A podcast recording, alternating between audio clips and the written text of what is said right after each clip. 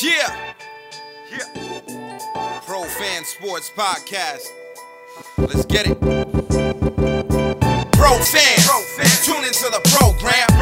Every single week, get the dope, fam. Sean on the mic, very flat too.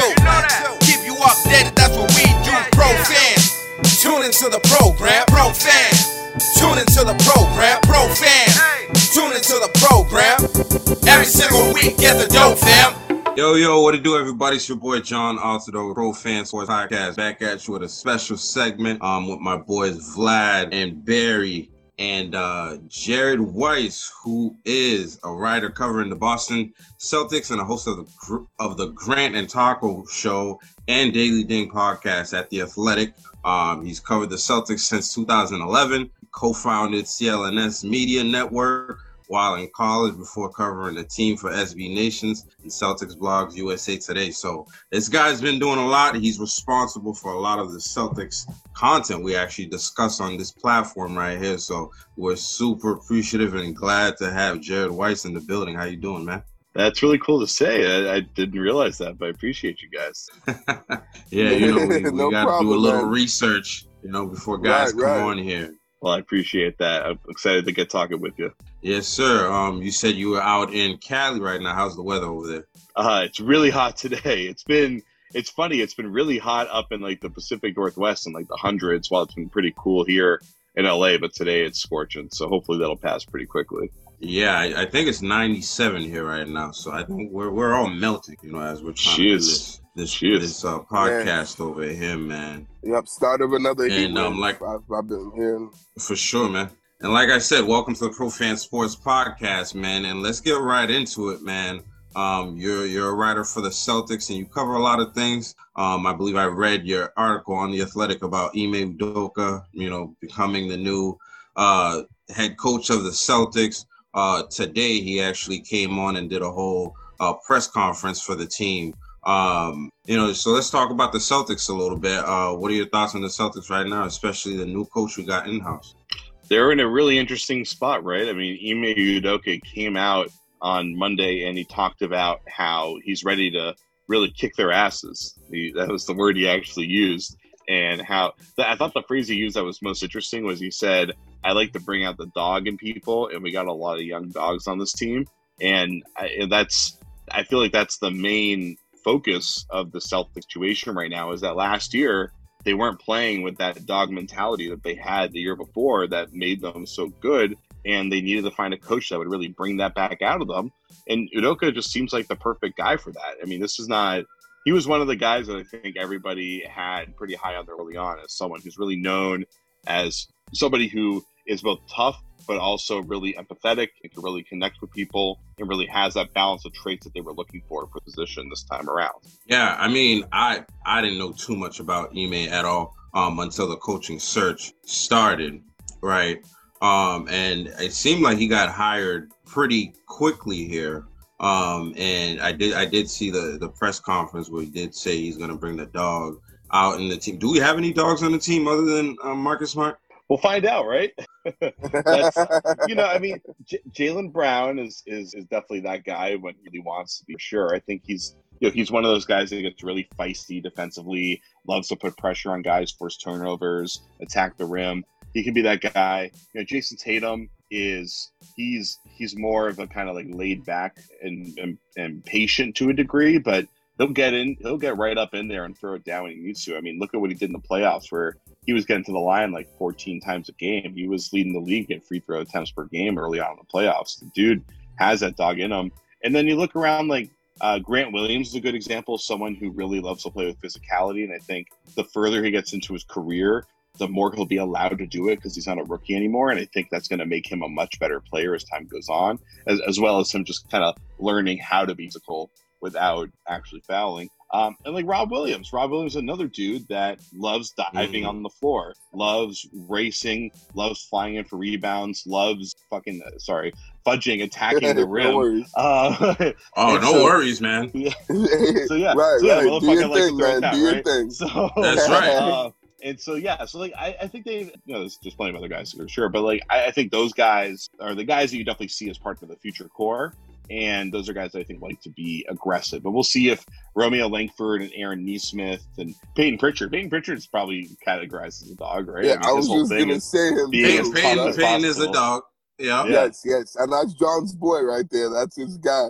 that's Yeah, right. he's Day like a. Chihuahua-sized pit bull off the right. Yes, So yes, Yeah, they- absolutely. I think they got the people there, and like I never felt like the the issue was that the roster needed to be blown up. I always felt it was just that the the roster needed to be healthy for one. I know a lot of people that probably follow my work or hate me or whatever uh, think that I've been trashing this team and all that because I think they suck. It's like no, it's not. It's it was mostly that they just had horrible health last, but there definitely were a lot of things that weren't clicking between the coaching staff and the players, and the players just not being on the same page, stuff like that. So like there was there there's plenty there, but that's stuff that can be fixed pretty quickly, especially when you have a new coach. How much do you think his um, past experience working with Jayson Tatum, Jaylen Brown, and um, Marcus Smart with Team USA um, had to do with him um, choosing the Celtics? a lot. Well, I mean, I don't think maybe that did uh, at least give him a sense of I know these guys and I know whether or not I can work with these guys. But I think it's more the other way around. It's really more about Tatum and Brown and Smart choosing him, and that was I the see. big thing I was hearing right before he got hired. I had heard right before he got hired that he uh, that he really had the blessing, especially from Smart and Jaylen, who were really enthralled with him after working with them in Team USA. So I think you know those guys and, and Tatum as well, knowing that he's like it's it's one thing to know that someone like played under Gregg Popovich or coached under Gregg Popovich, but you still don't really know what their coaching styles could be like. I mean, we've seen a lot of these guys that come from the Popovich tree kind of go about things fairly differently than how Popovich does, right? And that makes sense. You know, not everybody that learns from the ment- a mentor or from a boss acts like that person. Um, you know, I had a boss a couple bosses ago that uh, at, at a previous place that I worked that I frankly would never do anything the way that they did it. So, you know, it's like you, you, you don't know for sure what he's going to be like. But I think these guys have gotten enough experience under him, and we've like he's he was not shy about who he is. He was not talking about how I'm going to try to fit the mold, and he was not talking about how I'm going to try to follow in Brad Stevens' footsteps. He even had that joke where he's like, "We ranked 27th in assists last year. Sorry about that." Yeah, yeah, yeah. Um, like Uh-huh. he's it's He very clear he's and this is exactly what we thought the Celtics. This is what they tend to do. They want to find someone who they believe in their personality and their approach to how they conduct themselves, and instead of forcing that to them to conform to who's already in place above them and how, how like how the team works, they want to empower that person that they believe in. I think I, I do believe that that's something that that's kind of a central tenet of how the organization works. And I, I think that's probably why they went with Absolutely, man. You know, um, so I heard a lot of um reports on Brad will probably bring somebody that, you know, is kind of like him, you know, um, shares the same kind of philosophies. Uh, and, and, you know, watching the press conference, it seems like that's where we're headed, but, you know, we got a guy with a little edge to him right there.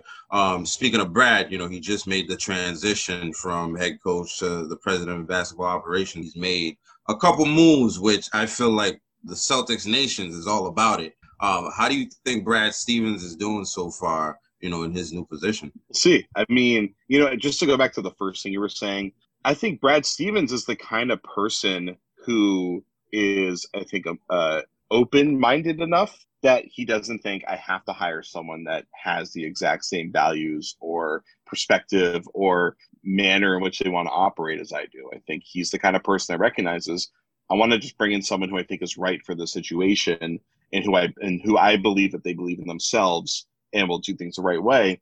Because I think I think Ime is a pretty different type of coach from everything that we're hearing. I mean, just the way that he talked in that opening presser. I mean, I'm sure a lot of that was kind of choreo or you know planned out in how they want to do the messaging with PR. I mean, that's how things you know tend to work. Uh, but it doesn't mean it's inauthentic. It's just that they wanted to kind of more carefully craft their messaging, and that's a lot. To, you know, Brad I think presented a lot more humbleness, and, and I, I haven't gone back and watched his introductory press conference, but uh, Ime doesn't didn't sound like he's someone coming into the situation thinking I want to learn from the Celtics organization and how to be myself. It was I want to bring myself to the Celtics organization, and so I think that's maybe a different way that people were envisioning this kind of hire compared to what you know than what people were expecting from Brad originally.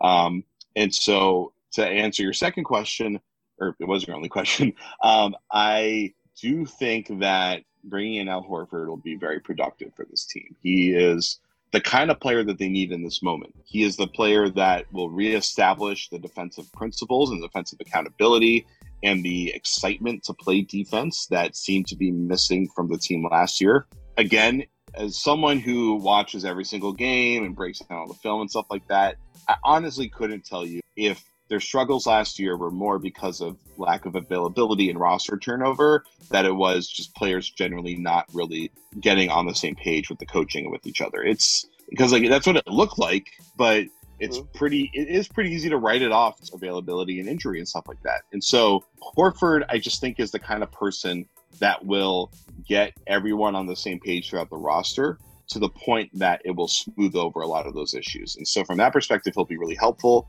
The big question is how does the offense work with him at probably the four a lot of the time next to Rob Williams compared to when they had four guards slash wings out there before when Kemba Walker was there. And, you know, Kemba Walker, for all the struggles that he had last year, he was still really good. He still averaged about 20 points a game. Um, you know, he wasn't shooting like 20% from the field like Marcus Smart was a lot of the time. Like he was still good. He just wasn't at the level that you that you expect out of a max player and that he that we know he is when he's healthy. And so maybe this team is better off with someone who honestly I don't know if Al Horford is as impactful of an offensive player even when he's fully healthy right now compared to Kemba Walker who certainly isn't playing at 100%. I don't think he is quite as impactful, but he can be used in a very different way than Kemba can. Where if Marcus Smart is going to be able to like stay composed and stay cautious in how he runs the point, because I think generally Smart tends to be kind of less wacky and out of control when he's point guard and he knows he has to be more responsible for the team's offense. Maybe Jayson Tatum and Jaylen Brown's growth as playmakers, assuming Jaylen is good to go early in the year and the wrist thing isn't hobbling him, maybe the offense is better structured without Kemba Walker being point guard because they just don't need that point guard anymore because everyone else has gotten better. Yeah, um, absolutely. I mean, I've heard a lot of things about making Marcus Smart the starting point guard in the forward, right? Um, in the in the conference press conference with Ime, he mentioned that uh, you know he'll he'll be talking to uh, Jayson Tatum in Tokyo soon. Is is Ime coaching this summer? yeah, I so. yeah, yeah, he's still on that staff. That I think this is wow. Popovich's last uh, tournament before he's going to leave that post. Um, I think is Coach K taking over? I, no, that can't be right. He's retiring. He, I think he used to be the coach. I can't remember who's taking over right now. Um, but yeah, uh, maybe Ime will still stay on. I mean, now that Ime is a head coach, a lot of the time they bring in head coaches from around the sport, but then the assistant coaches tend to be the assistants from the main coach's staff. So maybe Udoka will stick around. Okay, maybe he'll end up being the next coach sometime down the road. Do you so, think that's beneficial? Beneficial for him to be on the Olympic team? Yeah, I mean, it got yeah him, to, to be the head of the Olympics. It certainly helped. It certainly helped him get the Celtics job. I mean, oh, obviously, being the head of the program, obviously, yeah. one of the biggest honors in coaching is extremely valuable. But just even being there, period, is really important um, because it gives you a chance to show other players, other top players around the league, this is what it could be like if you came play for me in the NBA. So uh, assuming he's a good coach and he doesn't turn them off to him, yeah, that's really that is great advertising. It's a great audition. Earlier, you guys were talking about him saying he he wants to bring the dogs out of some of the guys. He he was there before um, um, Kawhi Leonard became Kawhi Leonard. Do you think he's gonna be able to turn one of those guys, either Jaylen Brown or Jayson Tatum, into a Kawhi caliber player? That's a great question. That's exactly what I asked. Well, it's essentially what I asked. I asked him, "What did you learn from being around?" Obviously, you played with Duncan and Manu and Parker um, and uh, and Boris Diaw, most importantly. Although I don't know, I think he was coaching on the team with Boris Diaw, uh, but he coached Kawhi as Kawhi made that ascension. He coached Joel Embiid last year when Embiid kind of, even though the mm. team struggled, I feel like Embiid kind of turned that corner to being a superstar mm. and obviously this year's MVP caliber player. Obviously, this year he helped guide a team that was destroyed with injuries constantly throughout the year, and they were still unbelievable. And they probably still would have won the title if Harden hadn't gotten hurt. So I mean, he's got a lot of experience around these top tiers, and he's seen what it takes. And he also built a career on stopping guys, right? I mean, he was yeah. one of the main guys that guarded Kobe pretty well, or at least as well as he could guard Kobe, um, and a lot of the other top players. So I think he's well equipped to try to help Tatum and Brown hit that next level that we know they can do. I mean, it's for one, it's still pretty early in their careers, right? I mean, guys don't hit their prime until their seventh or eighth season usually. Jaylen's heading into year five, Tatum year four, right? Oh, um, No, I think it's year, year six and year five. year six and year five. You're right. Yeah, they just finished those. Yeah. So you know, so Jaylen's getting starting to approach that stage. He's you know he's still in his uh, mid his twenties, so he's got a little while to go. But so, uh, I mean, we see pretty clearly Tatum is on that Kawhi track. That's pretty obvious. I mean, the guy is the guy. I think he had more fifty point games than pretty much anyone else in the league by the time uh, this right. season actually ended. I mean, that's That's it's one thing. It's one thing to have a bunch of thirty-point games and put up like big points per game numbers, but to be able to hit that fifty mark in these huge games where your season's on the line, to do that in the playing game, to do that in Game Three when you had to win that game or else the season was over. I mean, he has proven that he can step up and elevate himself to that highest of levels, like Kawhi can. You know, maybe seven or eight other guys in the NBA can do. I know we always people always talk about top five, but in reality, there's really it's more like a top seven or eight generally. Maybe you can try to differentiate those top tiers, but like you know, maybe in the playoffs, three guys are like KD, Kawhi, and LeBron. I feel like every year in the playoffs kind of separate themselves as they're gonna they're gonna perform at historic levels every single time, and maybe not everybody else is guaranteed to do that. Tatum could get to that level, but we know at the very least he can get to that MVP tier. I think it's pretty clear that he can get there if he keeps doing what he's doing now. Um, and Ime definitely will, I think, give him that edge. I mean, that's the thing that we've been waiting to see is he doesn't have to. I know there was that ridiculous talk during the year about um, him having to be louder and all that kind of stuff. He doesn't have to be that, but he needs to be more aggressive. And we started to see him do that. And I wrote a lot about that. I talked to like the people that work with him about that stuff and put that in a few stories. I mean, that was the big thing was he in the NBA you have to physically dominate your space. And he's learning how to do Mhm. that. And the more he does that, the more he's going to get better. And eventually he'll be like Kawhi. You know, Kawhi was kind of like a more of a kind of like a quick athletic player who was really who was like really um really determined early on. Now he's like this monster where guys just like bounce off of him constantly. Yeah. And Tatum is becoming that guy. Yeah, for sure. Well, you I know, we saw I look- Ime talk. I look forward to seeing that. Go- I look ahead, forward Blaine. to seeing the, those guys take that next step because I think that's really important in the next coming. Absolutely. Right. Um, we saw Ime talk about the two pillars in, in the organization that we got to work around, which is uh, Jaylen Brown and um, Jayson Carsen Tatum. Edwards. Um, Okay. oh yeah, Trey, Tremont Waters. You know, and when you think about uh, you know, duos in the league, we see a lot of guys that play for each other and you know make each other better. Do we think Jaylen Brown and um, Jayson Tatum can get to to be one of those tandems? Yeah. Oh yeah. I mean, Jaylen's and all they're both all stars already, right? And they're pretty early in their Right. careers. So yeah, I mean they're pretty obviously gonna yeah, maybe they'll get to the Kawhi and PG. It's possible. That's you know, that's probably as high as it gets for uh, wing combos in the NBA. Unless there's like LeBron and D Wade together, but that's obviously extremely rare. But so yeah, I mean these guys should be. It's it's still clearly a potential championship core when you get the right pieces around it. I don't think there's any question about that. Um, it's more just a question of can they get the right pieces around it and can they hold this thing together long enough for them to de- develop those pieces. Right, right. Yeah, and abs- speaking of that, I wanted to ask you, Jared, um, like speaking of getting those pieces around those two pillars, Tatum and Brown, uh, what what's next for this team? We clearly see there's still a lot of you know holes on the roster, a lot of you know uh, things that need to be done in order to you know build it to be a you know contending team in the East uh, for for the years to come. So.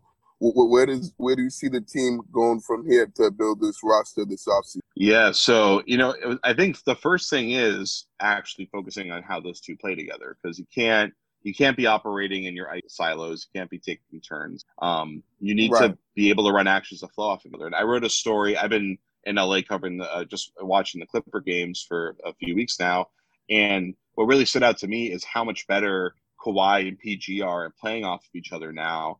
And one thing I think they do that's really cool is when they get into transition and they're running out the defense is backpedaling, a lot of the time, whichever one of those players is ahead of the break will start trying to get a mismatch and just try to seal him off into the paint and post him up, get really deep into the paint so they can just catch and then turn and shoot really easily. And they're really, really good about trying to hunt that out constantly. And I think that's a a more effective way for these two stars to play off of each other than the Celtics. A lot of the time, it's one guy's at one wing, the other guy's at the other wing. They run an action in one place, then maybe kicks it out to the other guy, and then they fall off of that. And that's that's a pretty like standard structure, and the Clippers do plenty of that too. But it's got to be more complex than that. And so the, that's one of the main areas where they can really grow, and that's how they can really, really get better. But then, you know, if you look at the roster right now as it's constructed, the roster is pretty fine. It's just like the question is, how much better does it get when everyone's together? Um, you know, Evan Fournier, things couldn't have gone much worse for him, honestly, last season when he came to Boston. So that's the big question is like, how much better is Fournier going to be when he's healthy, when he's had time to learn the defensive scheme, which seemed like it was a real issue. Um, so I think that's the first thing that right there. Rob Williams will probably be a lot better again, right? He made a huge jump last year. Presumably, he'll make another noticeable jump this offseason, assuming that his foot is okay, which I assume it will be after some rest. So there is there's plenty of growth to happen on this roster. That's even before getting into all the first round draft picks in the last couple of years. I mean, Romeo Langford and Aaron Nesmith will probably turn into rotation players this year, which they were a little bit, but not a ton. So, you know, this roster can definitely get a lot better just by staying in place. I just think the the concern is that the ceiling is too low on this roster as it is, and they'll definitely want to try to take some big swings both this offseason and next offseason. Or like Damian Lillard, you think? Everybody's talking about so, Dame time. so, like everybody, Damian, Damian. They can get Dame. They had to give up Jaylen Brown. Obviously, you can't trade for an MVP caliber player without giving up a young All Star. You're obviously not going to trade Jayson Tatum. Like, why would you do that? Then you just become the Blazers. Yeah. Um, you know, right, so makes no sense. and you'd rather Right. and you'd rather have Jayson Tatum than Lillard. Damian Lillard is much much further into his career, is owed insane money as Yeah. he hits his thirties. Like you know, you want and Tatum's a two way player. So yeah, I think Tatum can probably be as good as Dame in a couple of years, honestly. Um, and which I don't think should be controversial. Like he's you know he's been on that path. So you can do that around Jaylen, and you probably have to include a couple of those young guys, and then probably even a couple draft picks. I mean, this is we're talking about an MVP caliber player in his prime right now. So, Yeah. I mean, I, I think the biggest question I just wrote about this like yesterday on the Athletic. biggest question is is Tatum ready for that? Because if you make that trade, you're trying to win the championship right now. You have to like this. Your best shot at winning the title is this upcoming year because Dame's already in his 30s. So things are going to start going downhill pretty soon. I mean, at least most of his game is basically just pull up shooting. That's the majority of his game. So I don't think that will that won't go down as much as his finishing ability. So that's that's good at least. But um, I think Tatum probably is there. I don't know if he, he's definitely not his peak, but probably just good enough at this point that you could win a title if things really break your way. Um, but if even if they make that trade, they're so capped out right now. It's like how do they retool around Dame to make that happen, assuming they deplete a lot of their depth. So, I mean, what's good is when you make that kind of deal. Uh, we saw with Brooklyn, a lot of good players want to come join you for cheap. So maybe that that is how it's going to work. But they would, if Yeah. they're making a trade for Dame, they probably have to trade in a lot of their. You can go with bets and just try to go for it right now. Absolutely. Um, with the Right. with the season last year, uh, it was not only the injuries. We saw a lot of COVID, you know, positive COVID tests and guys. A lot. I mean, I think the Celtics had, you know, the most guys miss time due to COVID. And um, just in the last day or so, I've been hearing a lot about the team not taking the COVID stuff seriously. Um, can you shed any light on that? Is that do you think there's any truth to that? Um, so it's funny that came out because I was on with uh, Chris Mannix on uh, Boston, and when he was saying that, I couldn't believe he was saying it because I've been I heard all the same stuff, and I didn't think other people knew about that. Um, so Thanks. I have heard it.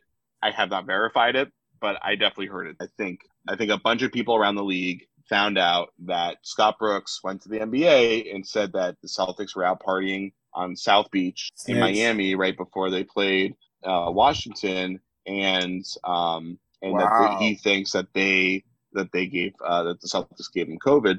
Um, and so I look. I mean, I looked into it. The timeline definitely could plausibly line up, but I think the main thing we learned from the COVID outbreak is that trying to pinpoint someone as the culprit for for uh, starting a spread is pretty much impossible to do so with 100% Right. uh, veracity. So that's why I had to put it out. Um, hey, man, who doesn't I mean, have a job now. That's why he doesn't have a job. That's true. Right. Right. so I couldn't get himself a new contract with the Wizards. No wonder why they, you know, wanted him out of there and didn't even want to bother renegotiating the contract, uh, you know, to keep him as the coach of the Wizards. And I'm sure Bradley Beal didn't want him there either. I think Beal liked him. I know Russ wanted him back. That's for sure. Russ definitely wanted. Yeah, that's Russ's um, guy, of course. Yeah, that's Russ's guy. Yeah. So yeah, yeah. so like I, I know about the, I know the accusation is accurate. Um, uh, the, the, the, accusation did happen by the Wizards, as far as I know. I just we don't know if it's true. It's a, it's an accusation at this point. Um, yeah. But I yeah, I definitely agree from everything that I've heard. Not enough that I've heard that I would definitely like put it in a report, but just enough that I've heard that I, I think it's reasonable to speculate that it's true. Um, is that the Celtics? Uh, the Celtics, I think, had a really robust protocol for managing COVID safety within the team activities and the team spaces and stuff like that. But then when they left the facility, it was kind of out of out of their hands. Sorry, my AirPods just fell out. Um, when they left the facility, the players were kind of it was up to them to manage things themselves and how they wanted to do it. And it sounds like they you know they weren't being as safe as they should about it. But it should be said that pretty much every team is going out when they're on the road. The, the big thing is generally how it works is teams throw parties like the players will throw parties with like you know friends and girls or whatever but they get testing done on site so like they'll literally they'll spend like a small fortune to hire a like a, a, a doctor to run a PCR test at like the entrance basically mm-hmm. where they mm-hmm. have the results done in 10 minutes so you could know if it's safe or not. So like that's safe, right? I, I assume that's the safe way to do it. Um, oh yeah, yeah, yeah. And like now, now everyone's vaccinated. sure, it is. Most guys are vaccinated, so like you don't really need to do that anymore. I'm sure but obviously during the height of things like that was important but we just you know we should have known like these guys okay so you know we we don't we don't say the four seasons. I mean i don't know about you guys but i don't get to say the four seasons every time i hit the road. You know i don't get a vip booth in the club every single time only like half the time. Um you know stuff so it's like i do all um, the time. exactly. But so it's like you know we're not we're not John. used to a certain we're not used to a certain lifestyle. So the idea of losing that doesn't seem as crazy but you get used to whatever your you know normal normal situation is really quickly. So if your normal situation is staying in five star hotels and getting the VIP treatment everywhere you go and all that stuff, it's still difficult to deal with having to take that away, even if it is incredibly lavish. It's you know as much as you want to tell someone that like they should have self awareness and appreciation and whatever that kind of stuff. Sure, you can while still being really frustrated and upset and and bored and kind of you know miserably bored all the time that you can't do what you're used to doing. And so I can see why these teams or these players, let's say, like wanted to try to get around it as much as possible. I get why they did it, even if it wasn't the right thing to do necessarily.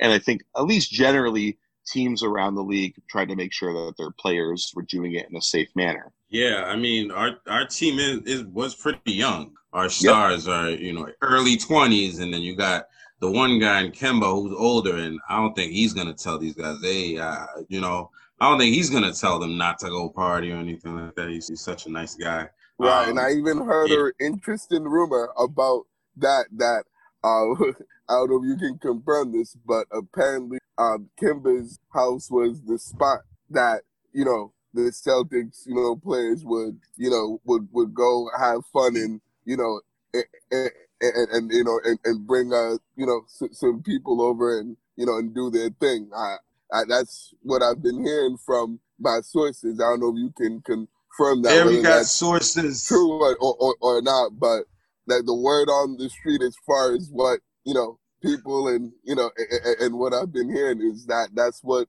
you know, the deal was was that Kemba's house was pretty much, you know, the spot for the players to go and have fun and a good time and, you know, and live it up and do their thing. I mean, I heard that he hosted dinners. I haven't heard about him turning his house into a nightclub. So hell, maybe he did. But I know, like, what I was told is a lot of the time it's just guys getting together and having dinner, and they're doing it in like back oh, rooms oh, okay. at restaurants where they can do it safely, stuff like that. So I think that's what most of it was. I don't think it was them throwing ragers and, and stuff like that all the time. I think it was probably a little bit more reasonable than what you expect. Um, I'm, oh, okay. uh, do you have to go pretty soon, Jared? Uh, sure, but let's keep rolling. Okay. Um, cool. I, sounds good. I might be the only crazy NBA Celtics fan asking this question, and I'm sure a lot of people are gonna be like, "Why?" But what, what what's what is the value of trading for um, Ben Simmons?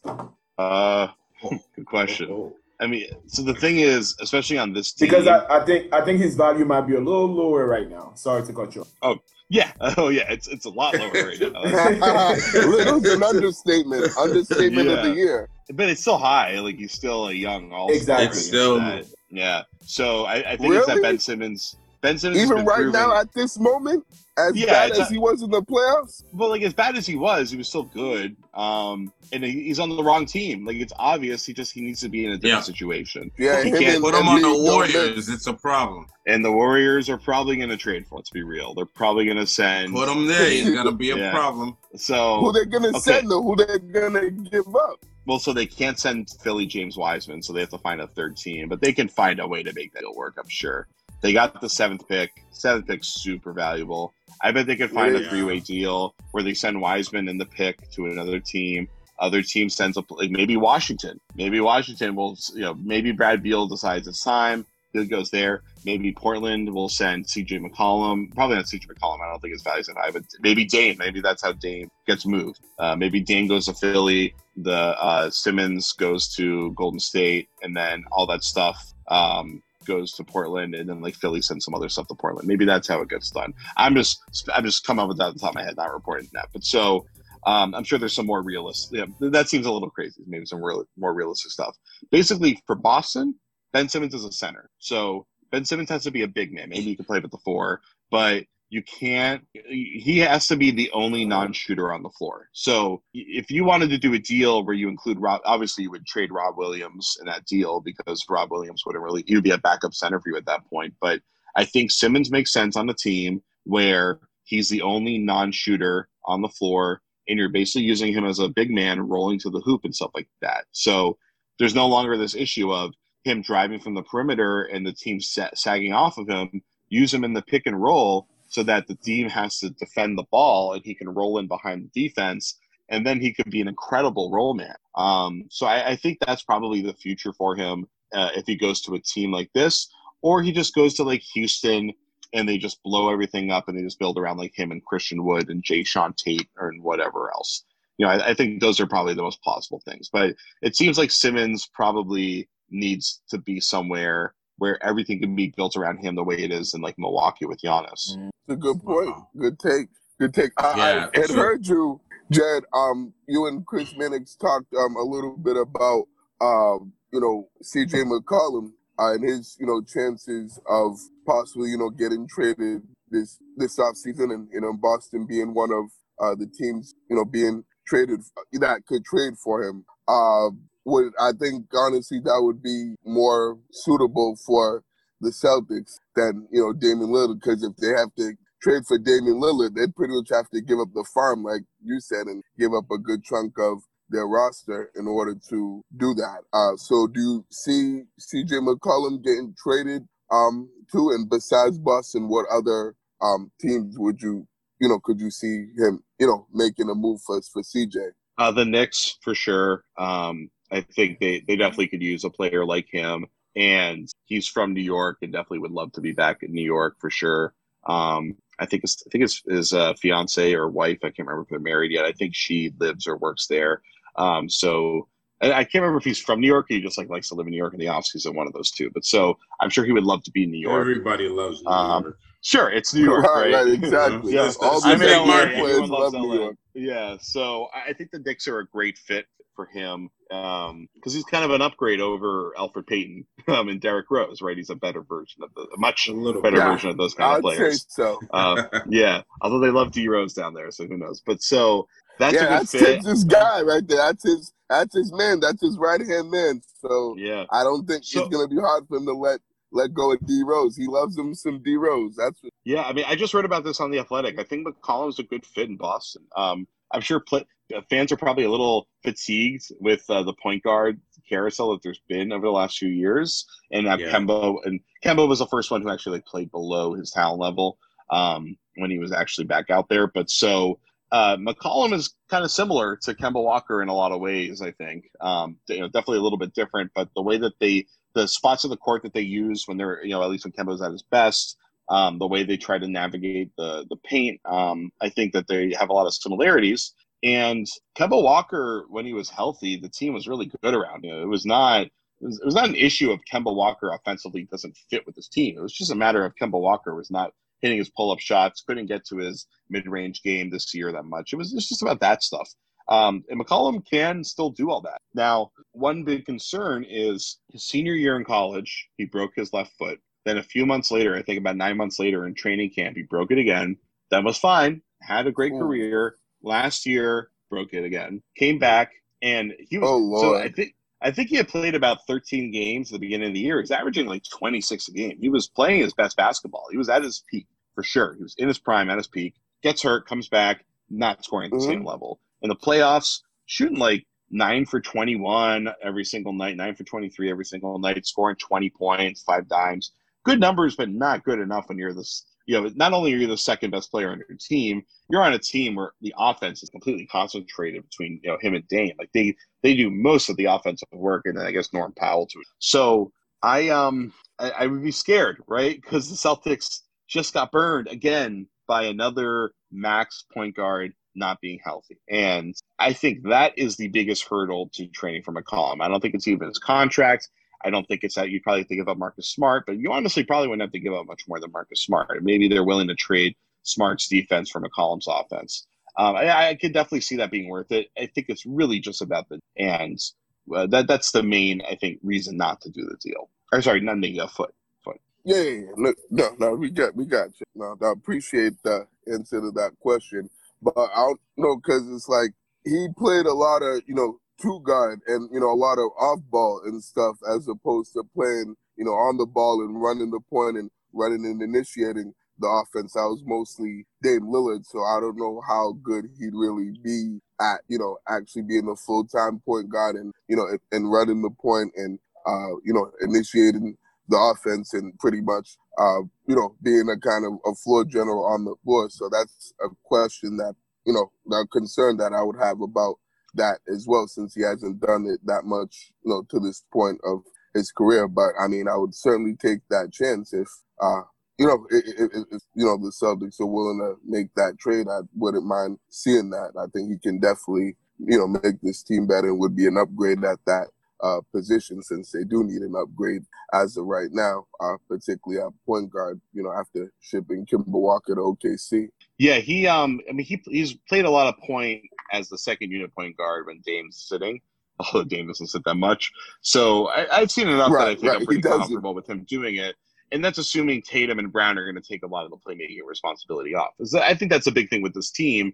Is I mean, maybe we'll see if they if they bring out a really really top tier playmaking point guard, and we see that they play a lot better with him. Maybe that that's fine. But I think this team needs le- more so a really good scorer that's a solid passer that can get the ball in flow to Tatum and Brown rather than someone who's completely orchestrating the offense. And frankly, not a lot of point guards out there anymore that are really real quarterbacks. It's not really done as much. I think it's really done from the wing position a lot more. I mean, there's there's there's Chris Paul for sure. You know, there's a few other guys like that, but like the point guard position is almost more of a scoring position than it is a playmaking position in a lot of ways nowadays. So that means uh, Kyle Lowry is that somebody? Lowry's somebody for sure. Uh, I think the two concerns are that one, you'd have to sign what is it like thirty four at this point? Thirty five. Yeah. Thirty five. Thirty five, yeah. So yeah. Kyle Lowry wants a bag at 35 for several years. Oh no, no, you no! You can't get hey, into that nah, right no, now. we ain't doing that. Yeah, you, no, yeah, no. you can't do that. Like, I mean, I love Kyle Lowry. He's one of my favorite players of this era. But he, you just the team is. You don't know that the team is at that point. Maybe they do. Maybe they think the team is just Kyle Lowry away. Um, but the problem is that they can't sign them. They don't have cap space. They don't have. They can't do a sign and trade. Right, they don't have right. room in that trade exception. So I don't see any way they can get Kyle Lowry unless Kyle Lowry decides he wants to sign for the mid level, which we know he doesn't. We know he wants that back. Nah, so I don't. I don't exactly. see any way they can get Lowry. And I don't know. I don't know if they can even do a sign and trade for Lowry, um, even if they wanted to pile together. Maybe maybe they could and still keep Evan Fournier and somehow stay under the hard cap. But you know, when you do a sign and trade, you get that hard cap, which is like I want to say six million dollars above the tax level. So you can't go above that when you do a sign and trade. So it's pretty hard to make to you know to pull that to get Kyle Lowry in here and still pull that off. What do you think about Alonzo Ball? Someone like an uh, Alonzo Ball, you think you know he can make Jayson Tatum and Jaylen Brown better and be a good fit for this team? So I have nah. to go in a minute, but same thing. You can't get him. sign and trade rules. So Lonzo's oh, going to get a really a free agent. Sorry he's a restricted. He's a restricted free agent. Restricted. So it's just that's that's what a sign and trade would be. Is you uh, you can't sign him as you don't have the cap you. space and you can't sign a oh, trade for him and okay. stay under the, the you can't stay under the tax uh, the, or the hard cap most likely because he's going to probably get a lot of money. Probably going to get at least eighteen uh, million, I would imagine. Actually, he is going to get it back definitely. Yeah, but maybe maybe if they let Fournier, I just I have to double check after the Walker trade, but maybe if they let Fournier go, which you would do, I assume, if you're signing Alonzo Ball, there's they're too too similar in their roles. Maybe you can pull it off, and I would I really like Lonzo Ball's game now. Now that he's kind of figured his shot out a little bit, he's such mm-hmm. a good defender. He's such a good hustle player, smart passer. He would be a really good player next to those guys. I've, I have one last question. Are you are you a soccer fan, Jared? I am. I uh, are I you have, watching the uh, Euros right uh, right now, or were you watching the Euros during the weekend and today? So please don't spoil what happened in extra time between. Oh France my god! Because uh, I'm a, I'm about to go watch that. Uh, in, in, I'm, I'm, I'm Awesome, awesome. Are you rooting for anybody on the other Euros? Uh, no, I mean I'm American. Um, I love, I love, I love the French team going into World Cup last time, but now that they won it, I can't root for the team that's the favorite anymore. So yeah. I guess Denmark is a team you have to root for right now after what happened to Eriksen, right? Like it's true, such an amazing true. story. So true. I guess I would love to see Denmark win it. Nice, awesome. Um, one last question for me. You know, uh, you, Jared, you're doing a lot of things, you know, in the sporting industry, and as a podcast, we're definitely trying to do things like, you know, kind of trying to make our way. What what is an advice you have for you know guys like us who's trying to create a platform? Oh, that's a great question. Um, I mean, I think the the first thing is just trying to be as unique as possible. That there's so many shows out there nowadays. There's so much content out there nowadays that if you're trying to follow the model that you know works and you're too focused on that, that you lose your sense of individuality. That's going to kill your chances of being successful. I mean, you need to be, you need to do something that's different to separate yourselves when I can't even like find a new podcast half the time because it's too overwhelming how many yeah. podcasts there are. So yeah, I think it's it's really all about. I mean, there's nothing better than like a few people that get along and have really fun banter and have great energy off of each other. So don't worry about taking turns and not overlapping. Like like argue with each other. Like go go at each other. Have fun with it. Be crazy with it. That's what that's what matters most. But also, it's like mm-hmm. try to come up with a really unique topic and try to try to approach. If you want to talk about a main storyline, if you I would probably just like go around see what other people have been saying, what other pods have been talking about, and then try to figure out a way to do it completely differently than what they were doing or focus on it from a completely different lens than what they were doing um, because you know a lot of people they'll try to do the opposite of that they'll try to do what everyone else is doing but maybe they'll try to have some sort of crazy incendiary take or stuff like that I think people get bored of that. It's, it's very obvious when you're doing stuff like that. I think it's all about just trying to find the most unique perspective day. Gotcha. But, nice. So we're gonna name the podcast today. Kemba Walker turned house into nightclub during COVID. that, That's a, that is a unique angle. I don't know if it's true. Oh. It's a unique angle. Uh, oh, Barry, man. do you have a last question for Jared? I did have one question. I just wanted to know what do you think happened at the end of Danny Ainge's time as the Celtics? Like, what went wrong? You know, with the you know with, with the team and you know and, and with Danny and why they you know ended up having to well part ways and, and and pretty much go in a different direction. Yeah, I mean, I've heard every single uh, concept speculated about whether Ainge was pushed out, whether he wanted to retire, what it, you know, who knows. Um, so I, you know, I don't really know what the truth is. I've heard so many different stories at this point from people. I've read so many stories that have been published. It's you know, it's impossible to know. I, all I know is um, it didn't seem like everybody was on the same page in the same way that they were in the past, for sure.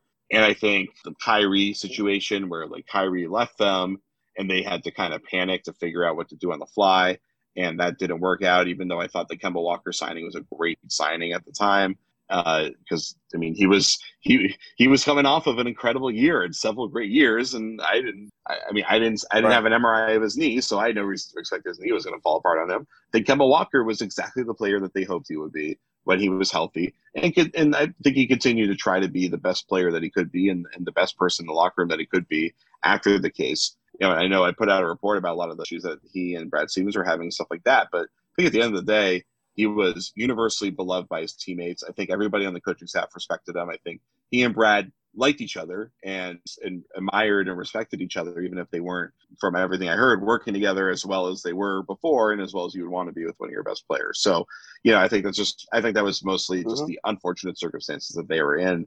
And so, you know, maybe a lot of the stuff that happened with Ainge was probably not completely under his control, but I know that when he had those comments in that radio interview about how he hadn't had anyone come to him about racism around the team, that pissed off a lot of people because it was just like so insanely obviously wrong. Yeah, that was crazy. Um, like nobody yeah, believed that because uh, like I've had that. I've had people talk to me about that stuff all the time. I've had conversations in the locker room about that stuff. Marcus Smart wrote an article about right. it, and the players should be. like, come on, it's like, well documented. Yeah, it's well documented. Exactly. It's, it's, something that anybody in Boston should know. And if you don't know that and you live in Boston, then you gotta you gotta kind of open your ears a little bit more, and you gotta talk to people a little bit more that are different right. than you and try to learn their perspectives. That's last year and a mm-hmm. half when you know Black Lives Matter has taken off, and even before that, I was, I was constantly having those conversations. I'm a white guy from Boston. It's important for right. me if I'm going to be a productive member of my community. I got to talk to other people that are different from me in the community to understand why they're having unity and why it needs to get better, so I can be a part of that positive. So, or even just to help communicate to the world what you change and, or what they're trying to change. You know, so um, you know, I, mean, I think the Celtics organization cares about that stuff for sure, and I think Brad Stevens has, pre- has been pretty adamant about supporting the players and everything that they've done. He's been pretty phenomenal about that kind of stuff, and they've done a lot of stuff uh, for sure. With the players, the team, all that kind of stuff. So it's not like the the team mm-hmm. doesn't care or take it seriously, but um, I know that something I've heard from a lot of people is that the the uh, the front office needs more diversity, and it seems like from everything I'm hearing, that's something that they're going to try to work on. And there's going to be some changes to the front office to bring in more diverse voices at the higher levels because they haven't had any in a long time. Absolutely, and you know that's a Celtics, great point, Jared. Yeah, the Celtics seem to be at the forefront of these things, you know, when, when it comes to the changes um, around the NBA. Anyway, uh, well, Jared. Well, not according to Jay Williams. Uh, oh my god, that was so, that was so. You know what's, you know funny about that tweet? Uh, I look back and the Celtics. So Bill Russell was black coach, seven, right? Yeah. They've had a black coach mm-hmm. every decade since uh-huh. then. So that's right. Not only was not only is he not the first exactly. black coach, they've had a black coach every single decade. So it's it's not yeah. This organization has ever shied away from uh, from putting a, a, minority in a position of power on the coaching staff, yeah. but they haven't had any. I can't remember. I can't think of anybody in the front office. I'm sure there's been somebody at some point, but um, yeah, part of that is that they just haven't had a lot of front office over, honest. Um, right. But you know, it's something that they're. I think Stevens is That's working true. on now, and they're going to try to make progress on that. That's the way to go. That's good. That's what's up. That's what I like to hear. Yes, sir. Again, thank you so much, Jared, for coming on Pro Fan Sports Podcast and giving us your thoughts on the Celtics, man. Keep doing what you're doing. I'm going to keep reading the work. Uh, it's all really great stuff, and uh, we definitely look up to you. Again, thanks again for coming through, man. Man, that's crazy to hear. I really appreciate you guys. Thank you for saying that. Thank you for coming on. Absolutely. Exactly. Thanks for coming on, man. We appreciate your time and you uh, coming on uh, this podcast with us and talking us Celtics and NBA. So it's good to see you again, and you know, and, uh, and, and good to have you here. We we appreciate you, Barry. I'll see you back at the Garden someday soon, buddy. Yeah, absolutely. I'm I'm gonna try to get back there next year. Hopefully by the start of next season, I'll hopefully be back there, you know, working there or as a fan. Uh, so, you, you know, I'm, I'm going to try to get in there soon. So hopefully the next time I get back there, you know, I get to see you and, you know, and, and run into you. That'd be pretty awesome. So I'm looking forward awesome. to that. All right. Thanks a lot, guys. Take care. And enjoy your time in LA. Have fun oh, in LA. I will. I will. See you guys. cool. Nice. Good interview, guys. Awesome. Good stuff. Very good.